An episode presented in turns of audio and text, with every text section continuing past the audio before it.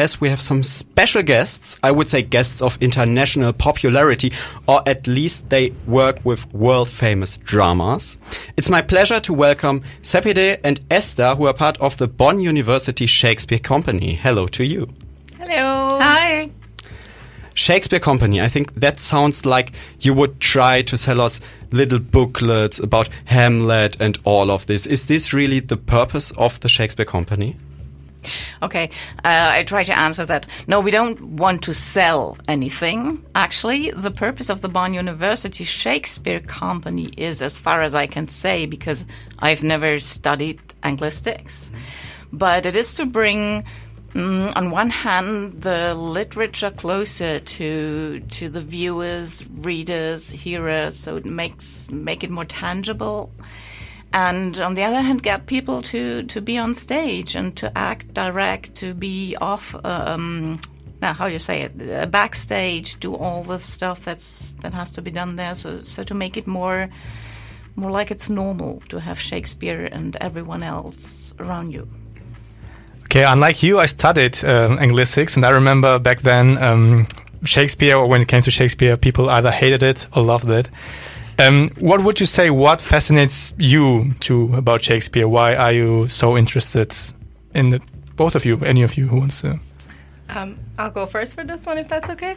Uh, so basically, I think what is most fascinating about Shakespeare and his plays is that they're really timeless. You can really put them in different settings, and you can put them in different. Um, timelines and they still make sense a lot of lines a lot of uh, stories that he has written they just very much uh, make sense in different settings, basically. And I think that really gives it this quality where you can always interpret it in different ways and just have your own different takes with with uh, how you choose the cast, how you uh, set the stage, how you set the setting, how you set the story, and uh, I think that's what makes it really, really amazing and um, like a canon that you can always go to.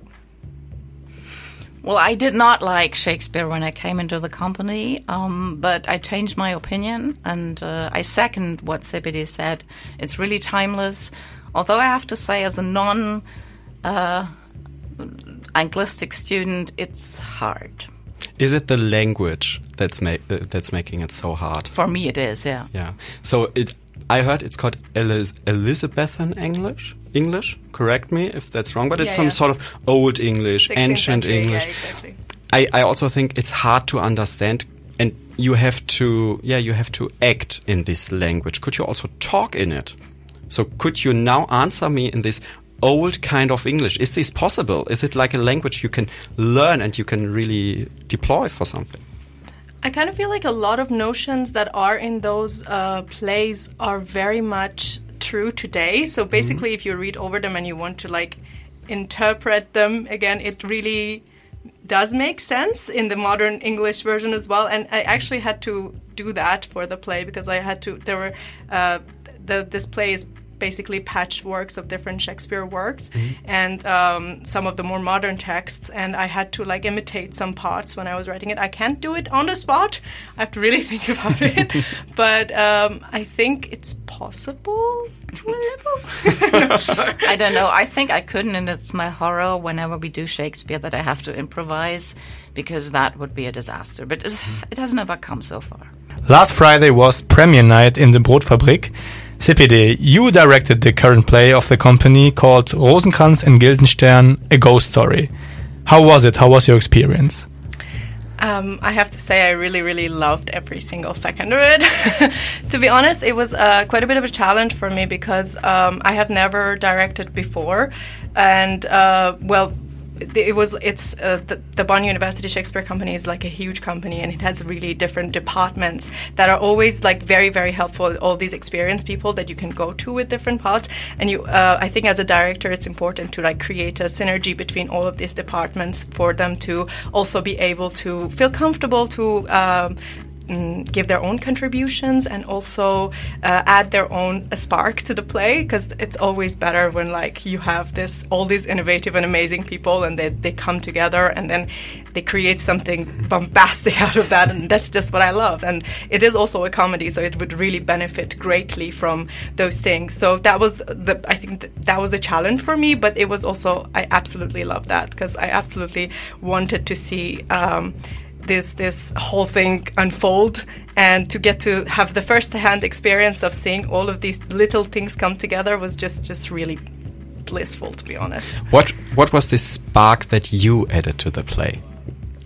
Um, so basically i wanted to um, well it's Bonn Shakespeare University Company so we basically we go with shakespeare all the time. Mm -hmm. but um, i had my i studied um, another MA back in Iran, and I uh, I had studied modernism and postmodernism, and I had read Rosencrantz and Guildenstern Are Dead by Thomas Stoppard there, and I just really liked the idea of meta theater that was in there very much. So I really want I, I really found the idea of a play that would comment on itself as it goes on really fascinating. On the other hand, there was this uh, 2001 movie uh, The Others uh, that uh, Nicole Kidman plays in it, and it's like they're they're ghosts Mm-hmm. I don't know if that's a spoiler. Should I say? I yeah. mean, it's called a ghost story. Yeah. Right? So. yes, and but they don't know that until the very end. So it was mm-hmm. just like very much. Also, I, I, watched it when I was very, very young, and I, it was just I really loved that idea, that revealing idea. Mm-hmm. So, um, and then I read another play that was called Rosencrantz and Guildenstern by W.S. Gilbert, which inspired Thomas Stoppard's play. So the three of them together kind of made mm-hmm. this a story that was um, really funny in a way, because I think that's also one of the stories that you, you need funny stories in times of, you know, pandemics and also all these tragedies going around. But also it has its really dark and deep moments. And I just really love that. I love that mixture very much. Um, I think it that the type of comedy that just you're laughing and suddenly you're struck at this moment where you're like, oh, you're taken aback. Uh, it's always more impactful than just having just the drama. So yeah, that's what I that was what I did. I mixed things up basically. yeah. Esther, coming back to you, you play the gravedigger who is mesmerized by the dead. And why did you choose that role? Can you somehow identify um, yourself with that fascination? Could you can you understand it? Well, actually, I didn't choose the role, but Seppi did it. She gave me the role, uh, which I'm very happy about. Um, I think the the biggest point of identification is that in my paid life, I work with dying people. So you could say that there's a parallel. But um, apart from that, I love the role because the gravedigger is the only living person in the world of ghosts. And um, he's like a chorus. He always has something to say about people, not always too intelligent, but he's got something to say, and that's something I can relate to very much. Thank you so much also for being here. And if you out there are now interested in visiting the play, in watching it, then you can do so between the 12th and the 15th of July at 8 p.m. in Brotfabrik. Tickets cost 10 euros for students.